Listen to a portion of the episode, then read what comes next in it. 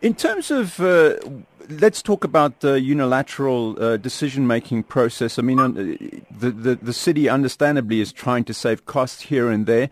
But it did sound rather strange when the city decided to deploy Metro police uh, officers as security guards, take away, and in other words, a whole bunch of sec- other security officers would lose their jobs. It would also mean, presumably, less security for um, the, the public in Pretoria. How much engagement did the city have with you about that? Because you say it was a unilateral decision.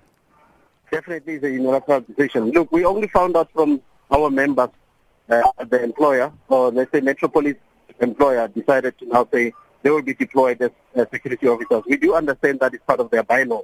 That we are not totally against. But however, we are against in terms of what the process that they follow in doing there we do, like I said, we do have proper platforms that they do there. That is basically restructuring. We are, as SAMWU, against the municipalization of, of, of our duties. We understand that also security can form part of Metro Police.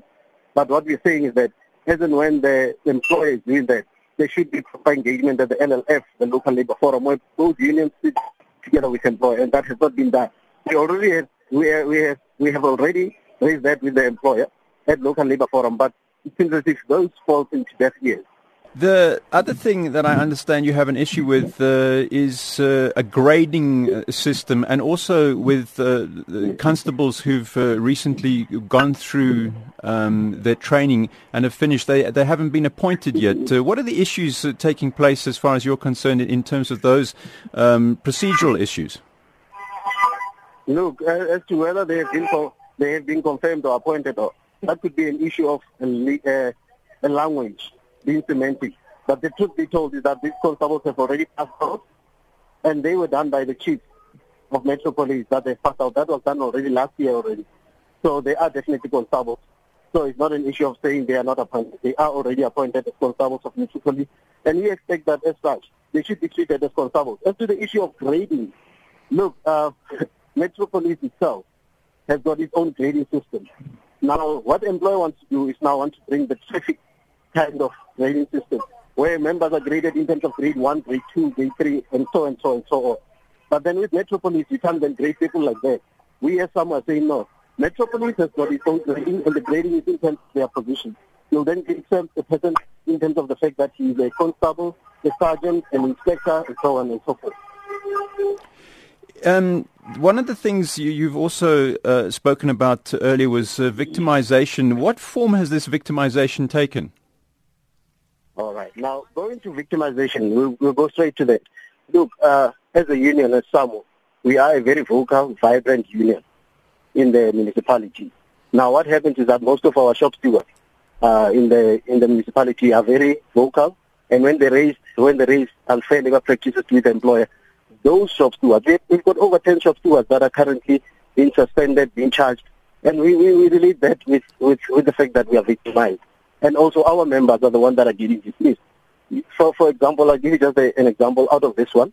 We've got members at also Tshwane Bus Service that are treated unfairly. You find that uh, the same kind of an employee who does something wrong, say, say one would steal and is a member of SAMWU, and another one is not a member of SAMWU, and they also steal. The one of SAMWU will then be dismissed but of another union will not be dismissed. Those are the issues that we're raising. On disciplinary uh, action against uh, some of your members, you're calling for disciplinary action against uh, Joan de Beer. Uh, why? Yes. Look, uh, we, with Joan de Beer from the emergency service, we're complaining about a lot of things. One of them is the collapse of the service. I think on this one, the community knows very well that if you can phone for an emergency ambulance, that ambulance can take over three or four hours and that is due to lack of resources. This has, look, this has been taking a marathon from 2011 up to date. There has not been proper employment in the emergency service. You find that they only advertise for firefighters, only three posts. And yet we've got many firefighters who have already left the service. Some have lost their lives, some have just resigned, some have retired, but nothing has then come to the fore.